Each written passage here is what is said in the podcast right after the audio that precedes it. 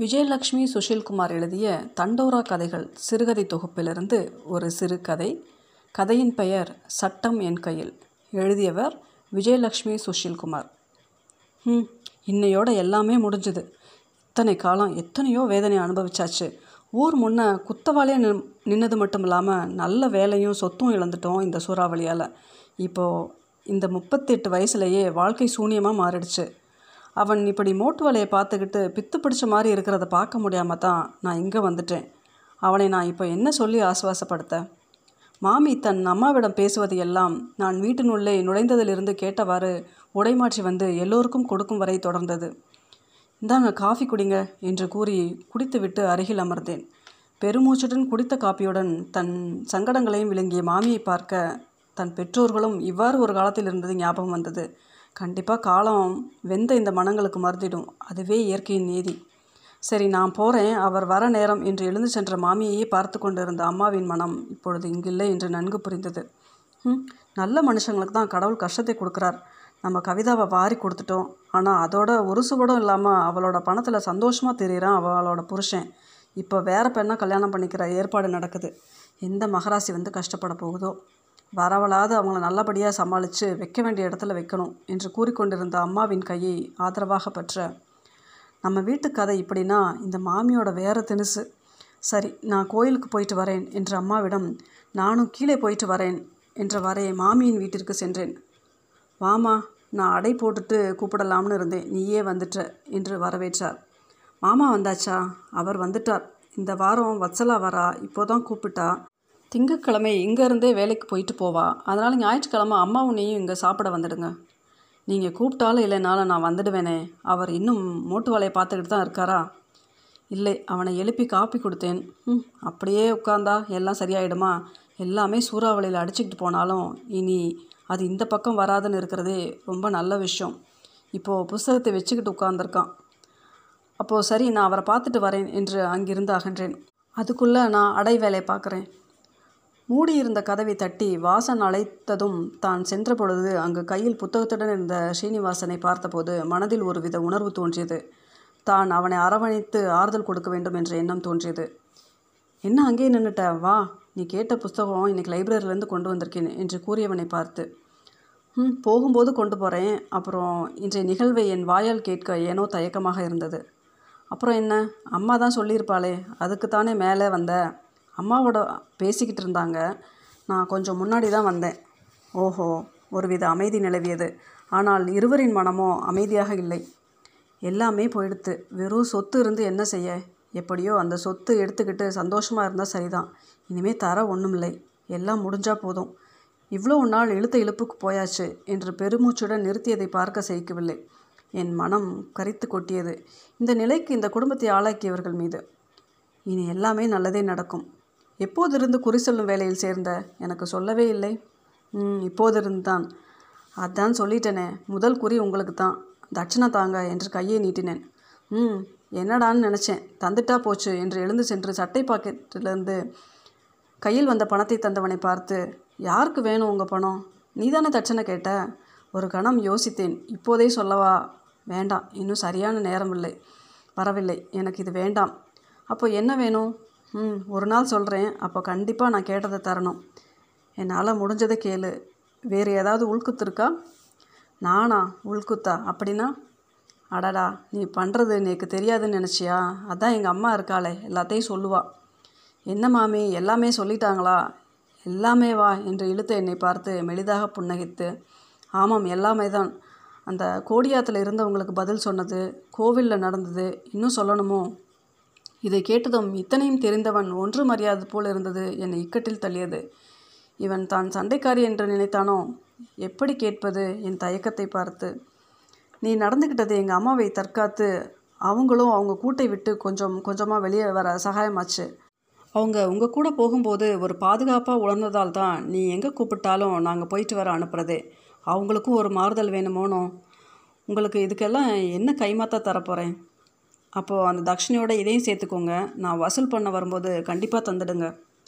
ரெண்டு பேரும் சாப்பிட வாங்கோ என்று மாமி அழைத்ததும் நான் சென்று எல்லாம் எல்லாம் சாப்பாட்டு மேசையில் எடுத்து வைக்க உதவினேன். அன்று இரவு நான் வாசன் கொண்டு வந்த புத்தகத்தை படிக்க ஆரம்பித்தது தெரியும். ஆனால் படித்து கொண்டிருந்த என் மனம் எப்போ வாசனை பற்றி நினைக்க சென்றதோ தெரியவில்லை. தன் அக்காவின் மரணம் கூடவே தன் தந்தையையும் கொண்டு போக எதிலிருந்தோ தப்பிப்பது போல் பழைய வீட்டிலிருந்து இந்த வீட்டிற்கு கூடி வந்து தான் வேலைக்கு போனால் அம்மா தனியாக இல்லாமல் ஆத்திர அவசரத்திற்கு கீழேயே வீட்டின் உரிமையாளர் இருக்கும் நிம்மதியில்தான் இந்த வீட்டிற்கே வந்தது. ஆனால் இந்த வீட்டின் நபர்களை பற்றி தாறுமாறாக காதில் விழுந்தது. ஏதோ தன் அக்காவின் புகுந்த வீட்டினர் செய்த கொடுமைகள் நினைவிற்கு வந்து தாங்கள் வந்த இடமும் அவ்வாறே என்று நினைத்து அவ்வளவாக அவர்களுடன் பேசாமல் தங்கள் கூட்டினுள் இருந்தனர். படிப்படியாக அவர்களை பற்றி தெரிந்ததும் தாங்களே அவர்களுக்கு துணையாக இருப்பது விந்தையாக இருந்தது. படிப்படியாக வாசனிடம் என் மனம் சாயத் தொடங்கியது.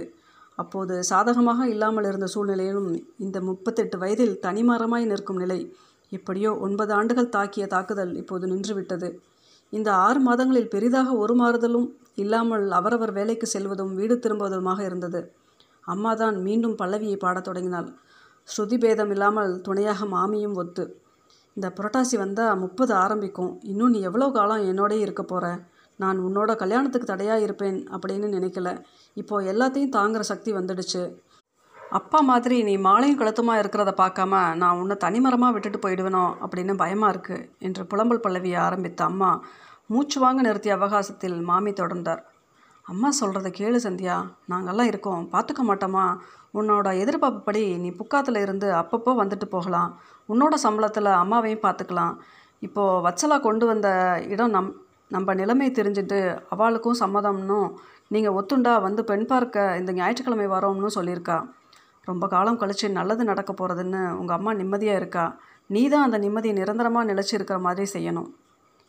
இனியும் தான் நினைப்பதை தள்ளி போட முடியாது. எப்படியாவது கொஞ்சம் அவகாசம் கேட்டு தான் பேச வேண்டிய நேரம் வந்துவிட்டது என்று உணர்ந்து எனக்கு கொஞ்சம் யோசிக்க அவகாசம் வேணும். அதனால் இந்த வாரம் அவங்கள வர சொல்ல வேண்டாம்.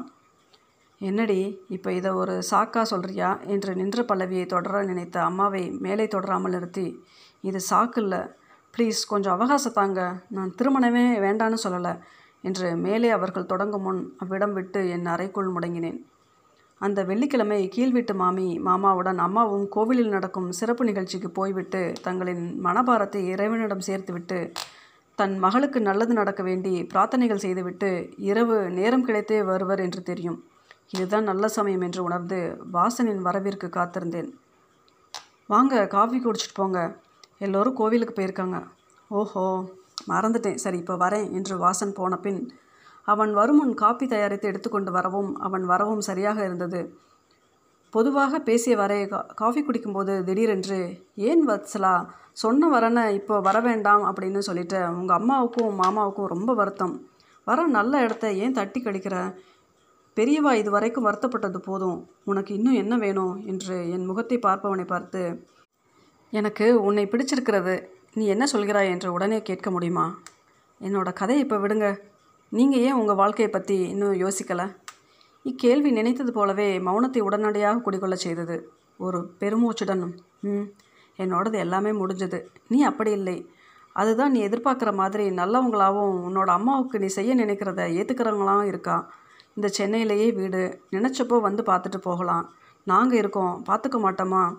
எப்படி எனக்கு என்னோடய அப்பா அம்மாவோ அதே மாதிரி உங்கள் அம்மாவும் நான் இருக்கேன். நீயாவது நல்லா இருக்கணும் என்று கூறியவனை பார்த்து என் மனம் நெகிழ்ந்தது. யாரோ வேண்டாண்டா? நீதான் வேண்டும் என்று கூற வாய் வரை வந்தது. அவன் தன் பதிலுக்கு காத்திருப்பது தெரிந்தது. நீங்கள் ஏன் உங்கள் வாழ்க்கையை முடிஞ்ச மாதிரி நினைக்கிறீங்க? சுனாமி வந்தாலும் சூறாவளி வந்தாலும் இழந்ததை புறணமைக்கிறது இல்லையா இது வாழ்க்கையாச்சே.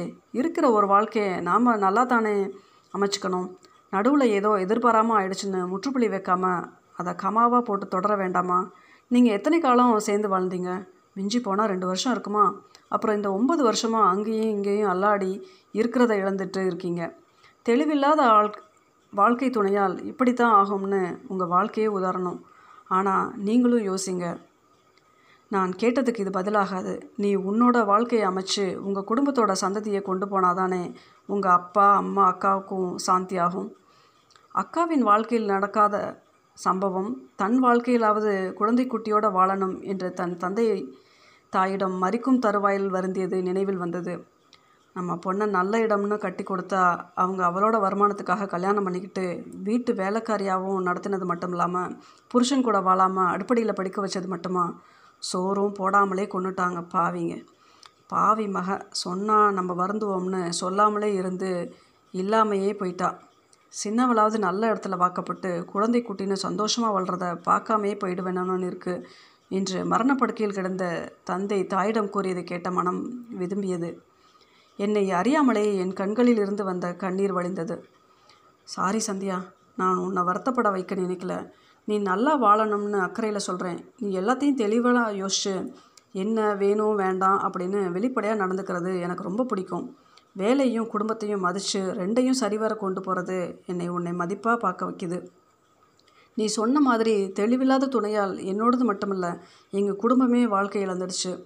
ஒரு சில நண்பர்களை தவிர உறவுக்காரராகவும் நண்பர்களும் எங்களை ஒதுக்கிட்டாங்க.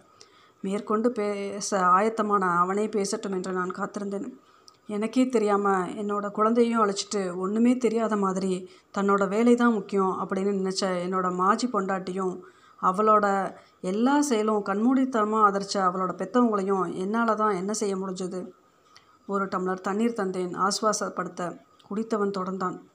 பெண்களுக்கு சாதகமாக இருக்கிற சட்டத்தால் நாங்கள் அவனை வரதட்சணை கேட்டு கொடுமைப்படுத்தினதாகவும் எங்கள் அம்மா அப்பா நான் ஏன் என்னோட அக்கா எல்லோரையும் கூண்டில் ஏற்றிட்டாங்க ஊரே எங்களை கேவலமாக பேசியும் நடத்தியும் பா போதும்னு பட்டது. இந்த வீடு நான் ஊரில் இருந்து இங்கே மாற்றி வந்தப்போ அவரோட அம்மா அப்பாவும் எங்களோட இருக்க ஏற்ற மாதிரி மேலேயும் கீழே இருக்கிற மாதிரி வாங்கினேன். ஆனால் என்ன ஆச்சு? அவள் என் கூட வரலை. தனக்கு வேலையை விட்டுட்டு வர முடியாதுன்னு சொன்னான். அது கவர்மெண்ட் வேலை கூட இல்லை. இங்கே வந்து வேலை தேடிக்கலாம். அதுவும் அவள் படித்த படிப்புக்கு இங்கே நல்ல வேலை கிடைக்குன்ற நிலைமை. முதல்ல நீங்கள் போங்க. அப்புறம் வரேன்னு சொன்னான் நாங்கள் இங்கே வரும்பொழுது அவளோட அம்மா வீட்டில் தான் இருந்தா. அந்த சமயத்தில் தான் அவள் தாயாக போகிற விஷயமே அவளுக்கு தெரிஞ்சதுன்னு அப்புறம் சொன்னான் ஆனால் முன்னையே தெரிஞ்சிருக்கும்னு இப்போ தோணுது. குடும்பத்தையும் வேலையும் சரிவர பேலன்ஸ் பண்ண தெரிஞ்சிருக்கணும். அப்படி வேலை தான் முக்கியம்னா எதுக்கு என்னை கல்யாணம் செஞ்சுருக்கணும்? நீங்கள் நாக்கு பிடிங்கிற மாதிரி கேட்கலையா என்று எல்லாம் அவன் வாயாலே அறிந்து கொள்ளும் அவளில் கேட்டேன். அவளை மட்டும் எப்படி குத்தம் சொல்ல முடியும்? அவளை அப்படி வளர்த்து எல்லாத்துக்கும் துணையாக இருந்த அவளை பெற்றவங்களை தானே சொல்லணும். சாமர்த்தியமான வக்கீலும் சாட்சியங்கள் அளிக்கவும் உண்டாக்கவும் தெரிஞ்சவங்களுக்கு எதுவுமே ஏறாது. தெரிஞ்ச டாக்டர்கிட்ட போய் கருவை கலைச்சதால் அவங்களால அதை மறைக்க முடிஞ்சுது. நிஜம் தெரிஞ்சும் எங்களால் அங்கே மௌனமாக தான் இருக்க முடிஞ்சுது. அவங்க ஊரில் கேஸ் ஃபைல் பண்ணதால் ஒவ்வொரு வாட்டியும் கோர்ட்டில் கூப்பிடும்போதெல்லாம் நான் போக வேண்டி வந்ததால் முதல்ல இருந்த நல்ல வேலையும் போயிடுச்சு. இப்போ இந்த சாதாரணமான கிடைச்ச வேலையை இருக்கிறதாயிடுச்சு. எங்கள் வீட்டில் எல்லோருக்குமே உன்னை பிடிக்கும். உன்னோட குறும்பும் அதே சமயம் பொறுப்பும் தான் எல்லோரையும் கொஞ் கொஞ்சம் கொஞ்சம் சகஜ நிலைக்கு கொண்டு வந்தது. என்னோட வாழ்க்கை மாதிரி ஆகாமல் நீ நல்லபடி வாழணும்னு நல்லா விசாரித்து கொண்டு வந்த வரன் இது. தன் வாழ்வு போல் ஆகாமல் அவள் நல்லபடி வாழ வேண்டும். எப்படியாவது அவளை இப்போது வந்துள்ள வரனை ஏற்க சம்மதிக்க வைக்க வேண்டும் என்று நினைத்தான். நீங்கள் எல்லோரும் சொல்கிறது எனக்கு புரியுது. ஆனாலும் எப்படியோ தயக்கத்தை உடைத்து எனக்கு ஒருத்தரை பிடிச்சிருக்கு என்று நிறுத்தினேன். ஆச்சரியமாக பார்த்த வாசன் அட இப்படி ஒன்று இருக்கும்னே யாருமே நினைக்கல. முன்னாடியே சொல்கிறதுக்கு என்ன நாங்களே நல்லா நடத்தி வச்சுருக்க மாட்டோமா? என்று கேள்விகளை அடுக்க தொடங்குவானை நிறுத்தி அப்படியெல்லாம் இல்லை. அவருக்கு எதுவும் தெரியாது. எனக்கு தோணுச்சு யாருன்னு சொல்லு நாங்கள் போய் பேசுகிறோம் பட்டென்று நீங்கள் தான் என்று பதில் தீயை மிதித்தது போல் பின்வாங்கினான். லூசா நீ என்ன போய் உன்னோட வயசு என்ன? நான் ஏற்கனவே திருமணமானேன் என்று அடுக்கிக் கொண்டே சென்றவனையும் அவன் சொல்வதை கேட்டுக்கொண்டு இருந்தவளையும் திடீரென்று வந்த சந்தியாவின் அம்மா அம்மாவின் குரல் நீங்கள் ரெண்டு பேரும் பேசிகிட்டு இருங்க நான் கடையிலேயே ஒரு பையை விட்டுட்டு வந்துட்டேன் போய் எடுத்துக்கிட்டு வரேன் என்று பதிலை எதிர்பாராமல் சென்ற அம்மாவை பார்க்க வைத்தது. அம்மா தாங்கள் பேசியதை கேட்டிருப்பாங்களோ? அப்படின்னா இதிலிருந்து என்று யோசிக்க வைத்தது. இதுபோல் இனி சந்தர்ப்பம் அமையாது என்று நானே தொடங்கினேன். என்ன வயசு? எட்டு ஒன்பது வயசு தானே. எனக்கு அது பெருசாக தெரியல. நீங்கள் திருமணமாகி அதனால் பட்டதெல்லாம் எனக்கு தெரியும். அதோட பாதிப்பு எப்படி இருக்கும்னு எனக்கு புரியும். கஷ்டப்படுற பொண்ணுங்க வெளியே சொல்ல மாட்டாங்க. எங்கள் அக்கா மாதிரி. அப்படியே சொன்னாலும் எல்லோரையும் சட்டம் பாதுகாக்கிறதில்ல. ரொம்ப சிலரையே இந்த சட்டம் காக்குது. சிலர் என்னடானா ஆதாயமாக இருக்கிற சட்டத்தை சட்டம் என் கையில் அப்படின்னு அதை ஆயுதமாக ஆக்கி அப்பாவிகளை அழிக்கிறாங்க. உங்களோட வாழ்க்கையில் நீங்கள் மட்டுமே இழக்கலை. உங்கள் கதையில் ரெண்டு பேருக்குமே நஷ்ட கணக்கு தான். அவங்களுக்கும் இப்போ முப்பத்தி ஆறு வயசு ஆயிடுச்சு இளமை காலம் முடிஞ்சாச்சு. உங்கள் சொத்தும் அவங்கள எத்தனை நாள் சந்தோஷமாக வச்சுருக்கும்? அவங்களுக்கு ஏற்ற மாதிரி அடுத்த வாழ்க்கை துணை கிடைக்கும். இல்லை வேலை வேலைன்னு அப்படியே இப்போ இருந்துட்டு பின்னாடி வருந்துற மாதிரி ஆகாதுன்னு என்ன நிச்சயம்?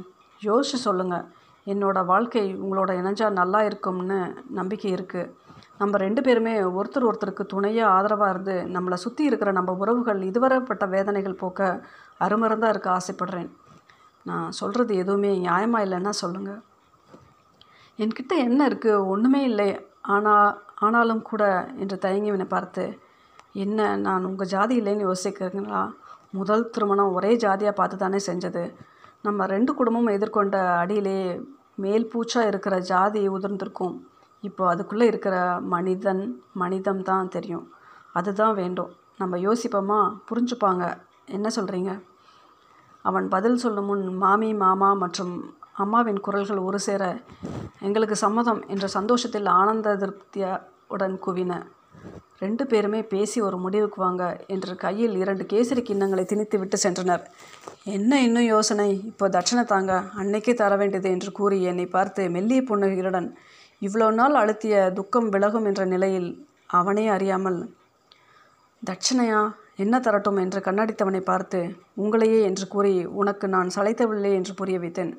ஒரு மணி நேரம் கழித்து நாங்கள் இருவரும் எங்களை கைகளை கோர்த்து கொண்டு சந்தோஷமாகவும் நம்பிக்கையுடனும் எதிர்காலம் எங்களுக்காக வைத்திருக்கும் சுகதுக்கங்களை சேர்ந்து அனுபவிக்க தயாராக கீழே சென்றோம்.